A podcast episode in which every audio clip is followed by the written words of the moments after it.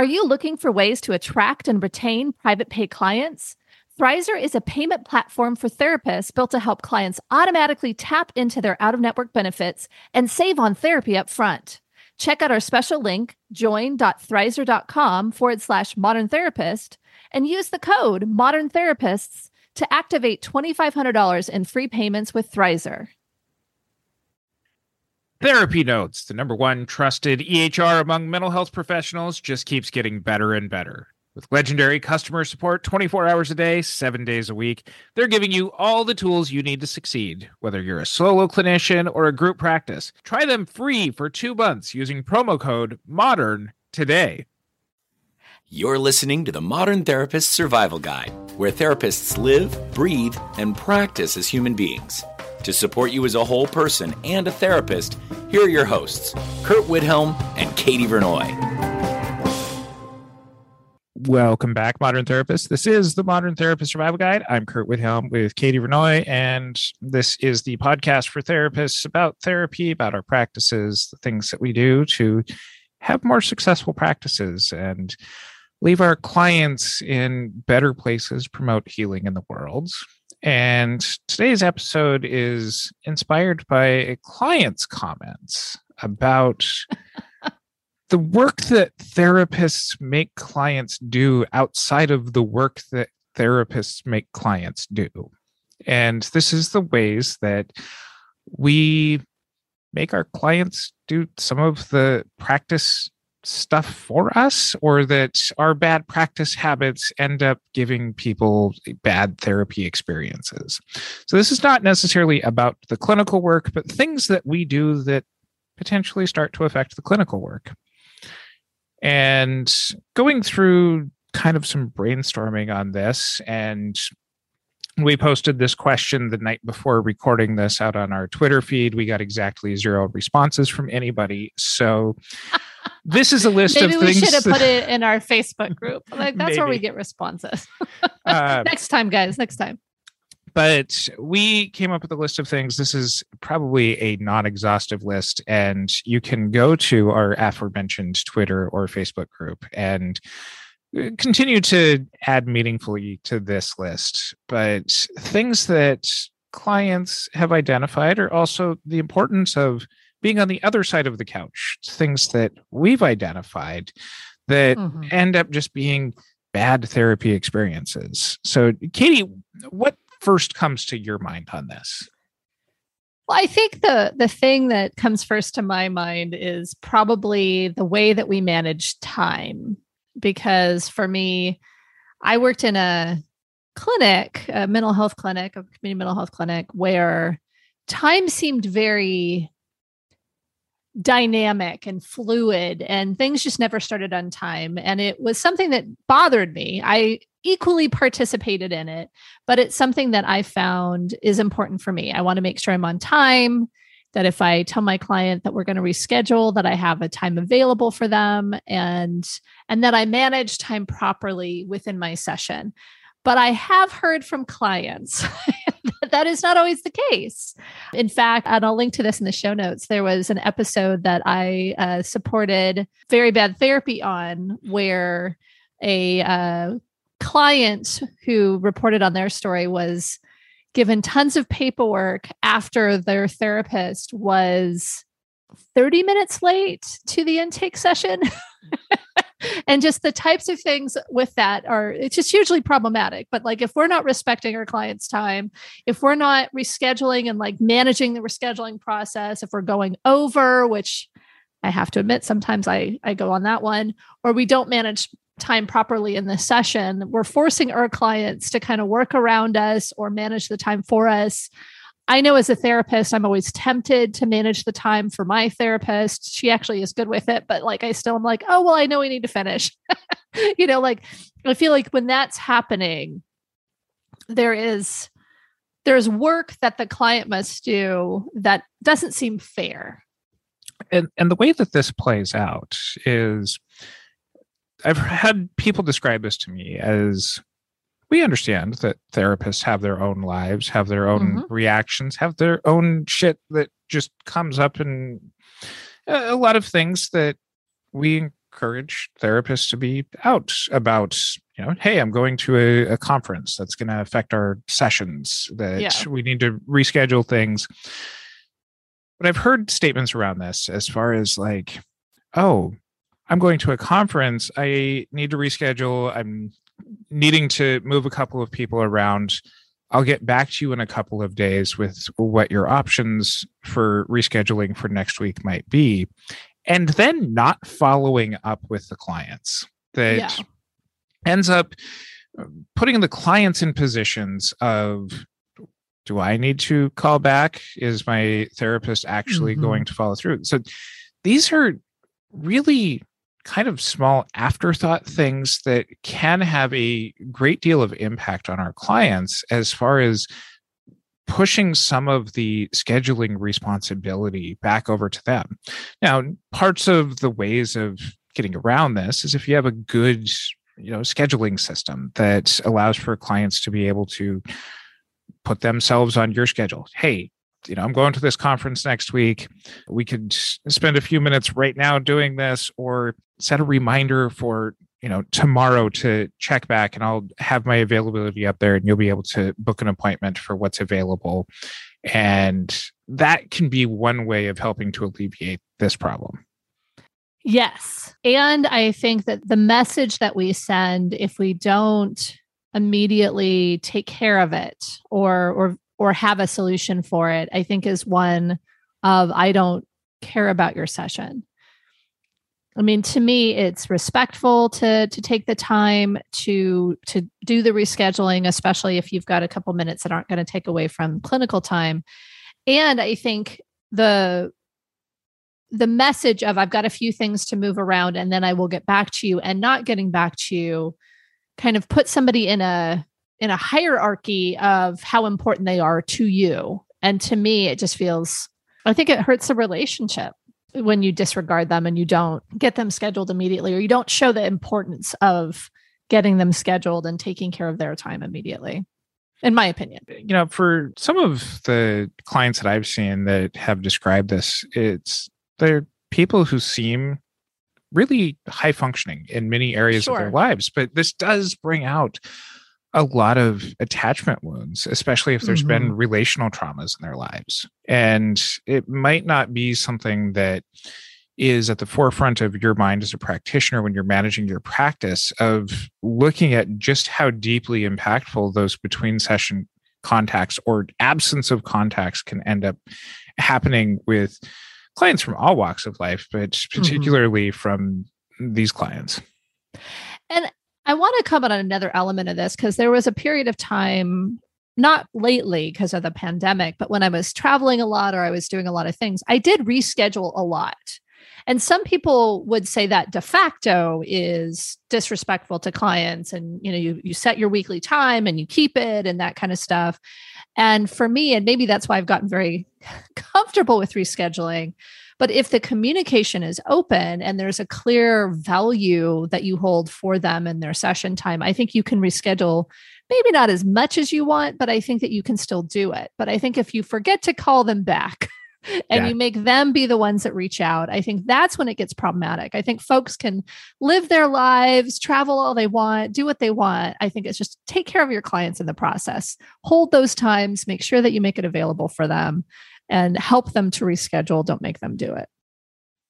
So, uh, kind of shifting gears here a little bit, but also speaking on responsiveness, you brought up paperwork.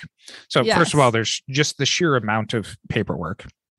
Yes. And you know, depending on the kind of practice that you have, sometimes agencies are going to have mountains and mountains of paperwork. Mhm. And from a bureaucratic standpoint, it might be because there's multiple people within the agency who are interacting with a client. If there's a medical component to the agency, I'm justifying paperwork and I don't want to do that. But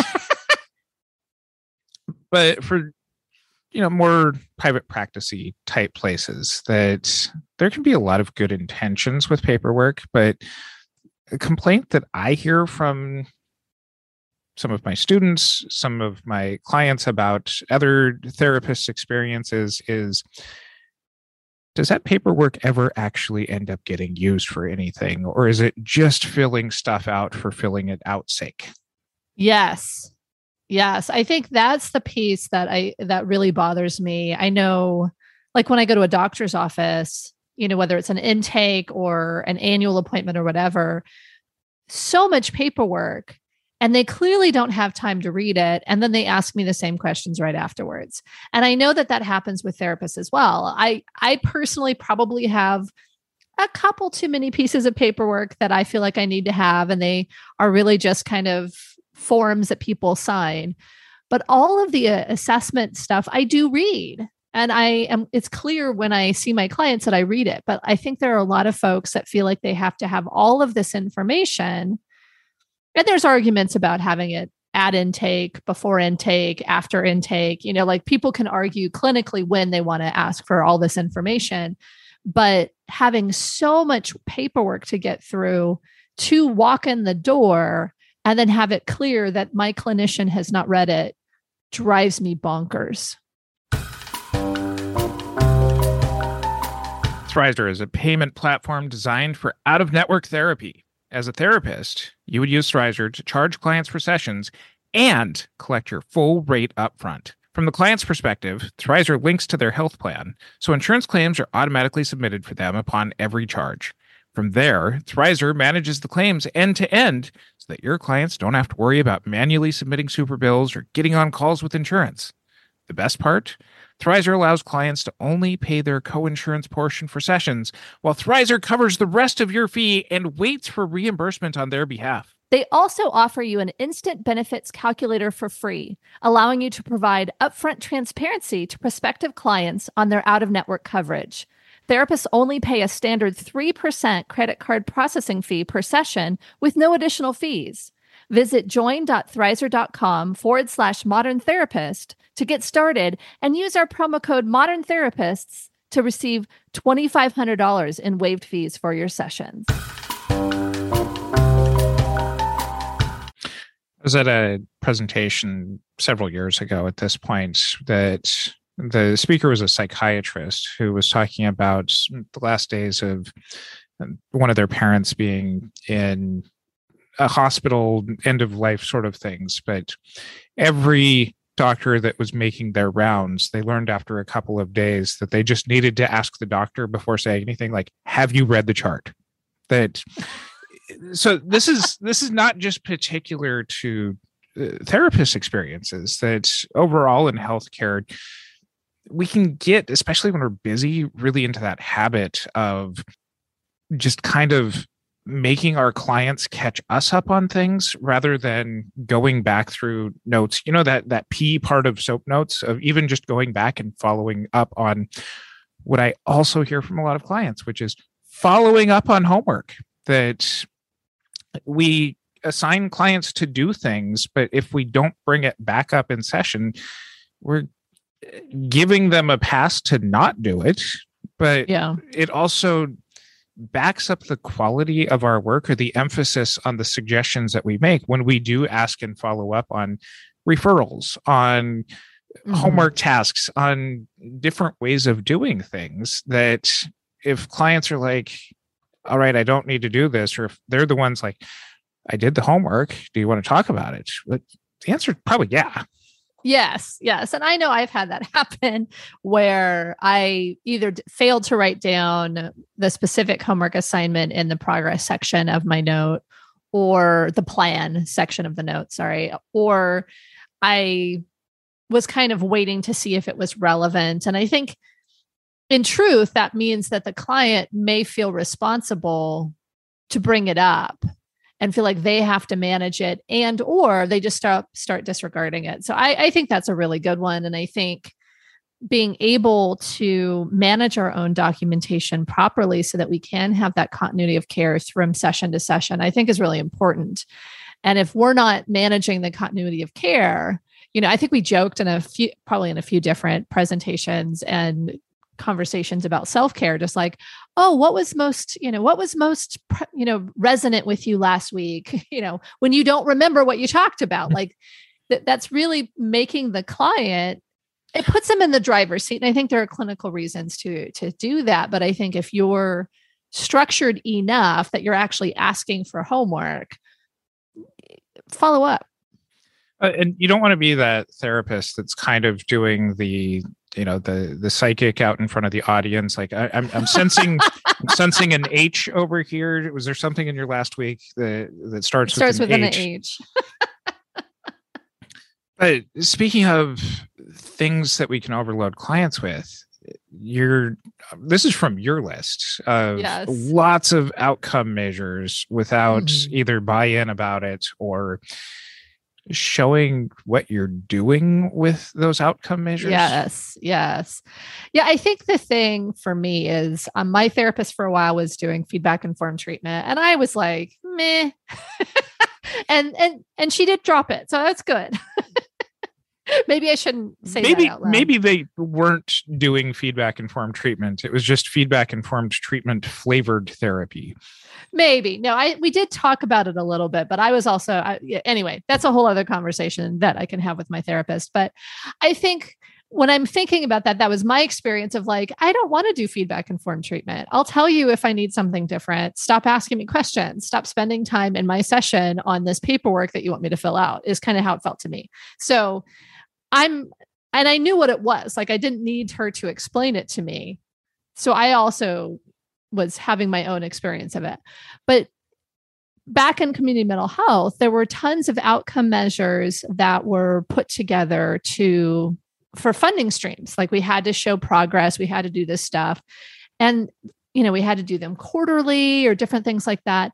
And theoretically, if you actually use those clinically, I could see the benefit but most of the clinicians didn't. They just had to get it done. And so it had that piece of like here fill out these 27 different scales and then we'll be done and we can get back to the business of therapy versus actually using them clinically. And so to me first off having 27 different scales and i exaggerate a little i think is is overkill. And i think not using them clinically is is just bureaucracy at its worst and don't just blame this on agencies. That Sure. there are people who if you are some of my fit people out there you know what i'm talking about but it's for the people who think that they're doing fit that aren't that are mm. just kind of taking up session time. They're not explaining how they're using this information with clients that really just ends up compounding this problem Yeah. now on the opposite end of too much paperwork is maybe not giving enough paperwork and not necessarily just assessments but this is following through on things like super bills And- Mm, yeah letting you know months and months stack up before clients are reaching out to you and saying hey i'm thinking that you know my insurance company isn't going to reimburse me for things that happened last year that if you're getting that far behind yeah you know the this is things that now start to impact potentially the the contract that you got clients into your practice with as far as you know Mhm. if part of a client's decision making process is i'm coming to you because at least i'm getting a, a few dollars back on my therapy sessions because of a super bill this is something that starts to have a financial impact on clients Yeah, I definitely have had clients that I forgot I was doing a super bill for, and they reminded me. Fortunately, it was not too far out, and I would we were still able to to get it done. But I think that's that's hard. I mean, that's part of the process that we say we're going to do, and if we don't do it, and they and they have to remind us. I mean, granted, this is them getting their money back, but if we've said, "Hey, I will provide you with a super bill," we need to live up to that end of the bargain. I think there's also courtesy billing and different things. We talked about some of this stuff in Work Harder Than Your Clients on ways that you can show up better. And, and maybe even in some of the other conversations we've had on kind of the highest level of customer service. I'll look back and see what we've actually done episodes on and put those in the show notes. But I think to me, I think if we're not billing timely and like with insurance billing, if we're not billing timely, and we don't get paid, I think we just hold that. Like if we didn't do it, we don't get paid. But if we're billing really late and we're also not collecting payments until we know what the copay is going to be or until we know how much has been covered we can end up with big balances that clients have. And we know there's there's a lot of guidance around that but i think that can start to happen even if you don't bill or don't charge them a, a reasonable copay like except like once a month. I mean for some clients it's fine and you can figure out the cadence with them but i think if we're not doing things timely and all of a sudden a client owes like thousands of dollars or hundreds of dollars for some clients it's it's overwhelming and it creates a little bit of a rupture within the therapy relationship it really does heighten the power imbalance that mm-hmm. not only are the the traditional therapist client power balance is there but then it's also this is somebody that i'm indebted to and especially if it's multiple sessions that yeah. for whatever reason that a therapist hasn't billed the client then clients might not actually be bringing that up. And you know not everybody's great at budgeting their money. So if they get hit with multiple sessions of yeah. you're then putting yourself into at best trying to work out a payment plan with them versus you know potentially it being the end of the therapeutic relationship and somebody that owes you money just is potentially gone yeah i mean i think in that is loss of money for clinicians and i think we should be pretty motivated to not do that. But i, I think about like setting up payment plans or even like a sliding scale when there's not any structure to it. It's like kind of pay what you can.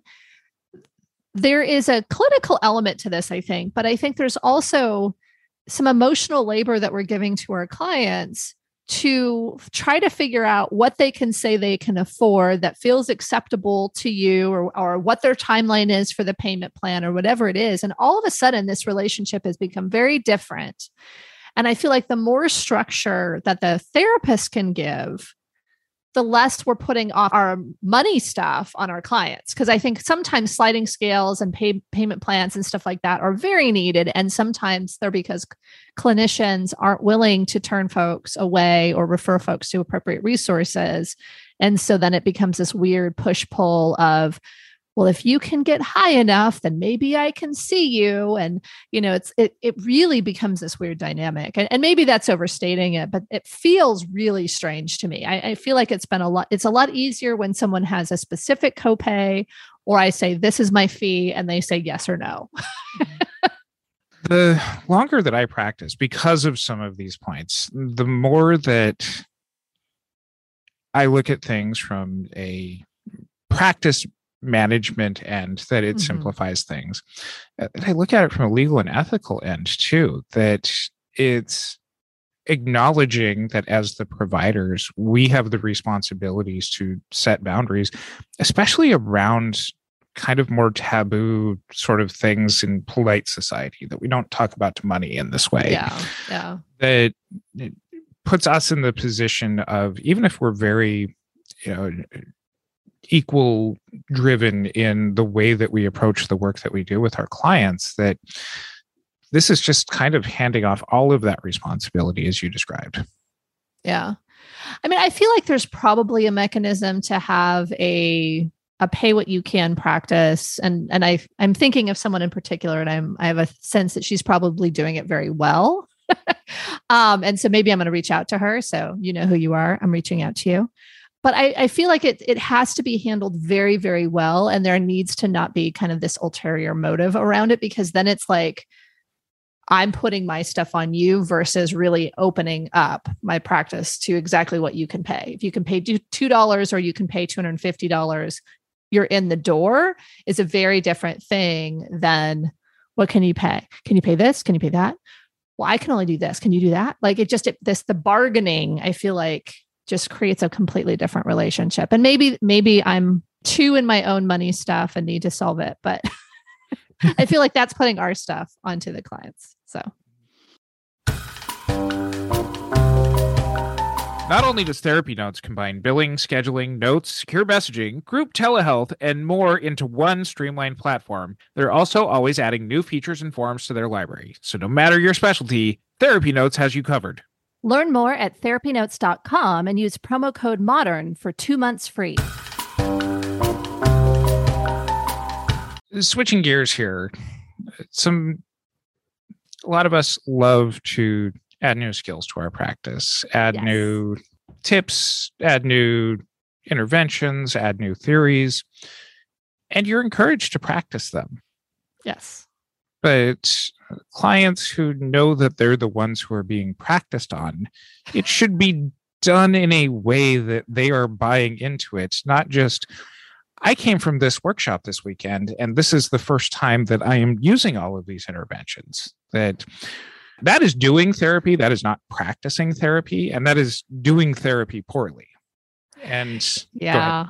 Go ahead. I was just going to say, I know that I've been guilty sometimes where I'm like, this is such a cool intervention. And I was thinking about you the whole time. And I think it would be great. And then we try it. And sometimes it's cool. And sometimes it's like, oh, I was way more excited about that than I really thought about it. So I know I'm guilty of this.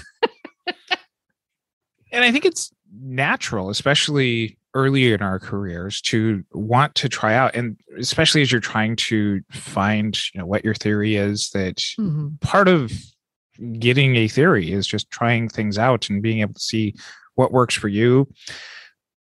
But I've had clients respond back or had supervisees clients that and this ends up becoming discussions and supervision of well that's nice but what's your success rate with this that makes them even just question the effectiveness whether they're whether the clinician's good at it or not that Yeah. just kind of devalues the belief that it's actually going to work from the client's end Yeah.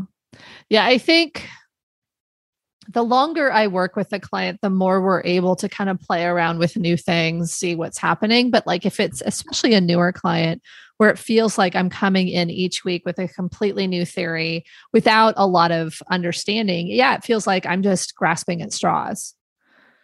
And so I think it is important, regardless of how excited you are of an orientation or a new new uh, intervention, that you really how does that flow into the work that's already happening? Is it relevant or is it just does it just sound like fun? Mhm.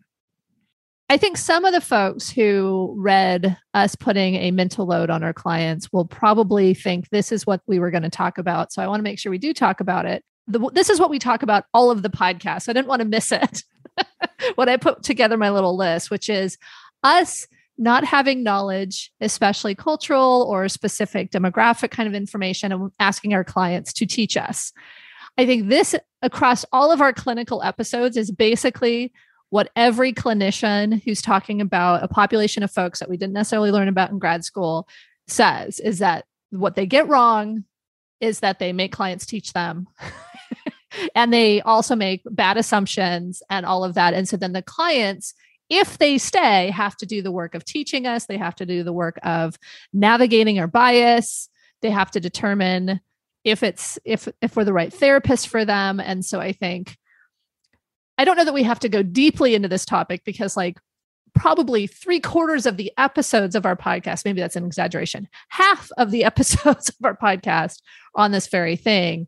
But I think when we're requiring our clients to teach us about that, all all that makes them them from the ground up versus coming from a place of I have some knowledge and how does that impact your life and tell me a little bit more about your particular perspective. I think that is an emotional load that I think is extremely harmful for us to put on the clients. And I think if you approach that as more likely to be harmful than not from that approach, Yeah. it's not to say that it doesn't work. And you know, despite all of the experience that I have in my career, that sometimes it's even just owning my side of the street of here's my mm-hmm. experience with Yeah. This particular presentation, this particular culture, even sharing with them from session to session.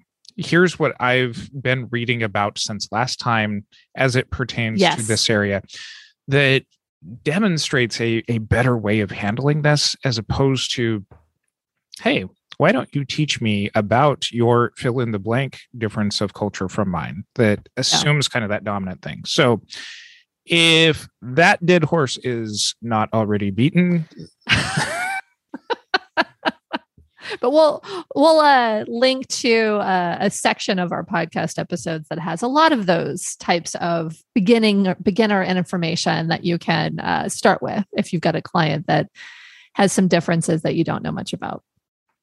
And I think that that goes into the next thing on your list here, which is identifying a lack of fit overall. Yeah. That with and, this doesn't have to be just immediately before the first session, but even in the first session or so, appropriately being able to say, I don't think that I can help you, or there's somebody who's better at helping you, or my skills don't line up with what you need out of therapy at this point and then providing a warm handoff to somebody who can that yeah. you know it's hard enough for many clients to especially first time therapy seekers find a therapist that meets many of their requirements costs location specialty this kind of stuff and then to just kind of throw those clients back to the beginning of the process is a very difficult aspect of just where our, our healthcare system is but this is part of why we build the networks that we do to say hey i know somebody who might be a better fit for you on this than i am and being able to own that in a non-shaming way. We've talked about this a, a, few times and we have a couple of episodes on how to fire our clients ethically if you've started down the path and recognize that you're not the right therapist for them. And so being able to uh, you know, whether it's identifying that you're not a fit anymore or they might need somebody else at this point, I think that's our responsibility and not our clients kind of fading away. And to that point, we need to be the ones that identify the end of treatment um, when it's clinically relevant. If it's like, hey, I've got what I need, I'm going to come back later, or those types of things, that can be either collaborative or the client's choice. The client can always choose to end treatment. But if you're recognizing it's time to end treatment, and you don't say it because you don't want to lose a client, then the client has to say it later. And right. that's not fair to them. So, all of these are extra considerations for helping your clients have a good experience with your management of your practice, of mm-hmm. being able to come to therapy for the reasons that they think that they're coming to therapy for. And you know, I think that we've probably got a upcoming episode here to be recorded, but helping to talk with clients about what realistic expectations of therapy are. Yeah. That if we're really honest about it, it's, you know, realistic expectations. If your honest list is I'm going to be late on emailing you things, or I'm going to be chaotic in scheduling you but we encourage you to own your stuff. If you wouldn't feel comfortable owning that to potential clients, these are ways of being able to consider the impact and really being able to look at your own therapeutic relationships with your therapist of what goes beyond just what's happening in the therapy room. And I think there are many of these things that probably each of us you know i'm talking about you and me as well as as all of our listeners we there's many of these things that we've all done at some point. And i think part of it is being human. We get excited about a treatment and we try it before we really think through the whole clinical plan. Or we're late or we forget to get back to our client or whatever it is. Like i think all of us have at least a few if not all of these somewhere in our history. I, i've been a therapist for 20 years so of course these things have come up Mm-hmm. But I, I think if we can own our humanness and set ourselves up for success, we minimize these things. Yes. And I think if we don't get overwhelmed, we don't, you know, or don't aren't consistently in a state of overwhelm, I think we can manage these things a lot better. I think the the reasons that I came up with that sometimes these things happen that I think are worth investigation and maybe in another conversation about clinical orientation or or how we view ourselves in the profession. But i do feel like there is a rigidity that sometimes happen. And i've seen this in in some different kinds of topics. And we talked about it a little bit in some recent episodes, but when we feel like our clients need to take on this emotional load because it's their responsibility or it's part of the clinical element of things, you know, clients must do this because it's their thing. I just, I, I feel like I need to remind folks like therapy is a weird beast. We do things in a particular way and as there's a culture that we've created around what therapy is what the relationship looks like all of these things that our clients may not know. And so the fact that they should remember their appointment time or they should do they should always be the one managing their scheduling or whatever it is you know like if there's something that they should do that if they don't do it then it's clinically indicated. And i agree sometimes there's clinical communication that can happen there. But when we when we put our filter of what a good therapy client does over someone who maybe has never had therapy or has never had therapy with you you're putting stuff on them that, that I don't think is necessarily accurate. So we'd love to hear your thoughts on all of this stuff. You can let us know on our social media or come join our Facebook group, the Modern Therapist Group. And until next time, I'm Curt Widhalm with Katie Vernoy. Remember to check out Thrizer. They are passionate about making out of network therapy work for everyone. Clients save upfront on therapy while therapists earn their full rate. Get started in minutes on join.thrizer.com forward slash modern therapist and use the promo code modern therapists and receive $2,500 in waived fees for your sessions. Thanks so much to our partner, Therapy Notes, the highest rated practice management solution for behavioral health. Don't forget, using promo code MODERN gets you two free months. Thank you for listening to the Modern Therapist Survival Guide. Learn more about who we are and what we do at mtsgpodcast.com. You can also join us on Facebook and Twitter. And please don't forget to subscribe so you don't miss any of our episodes.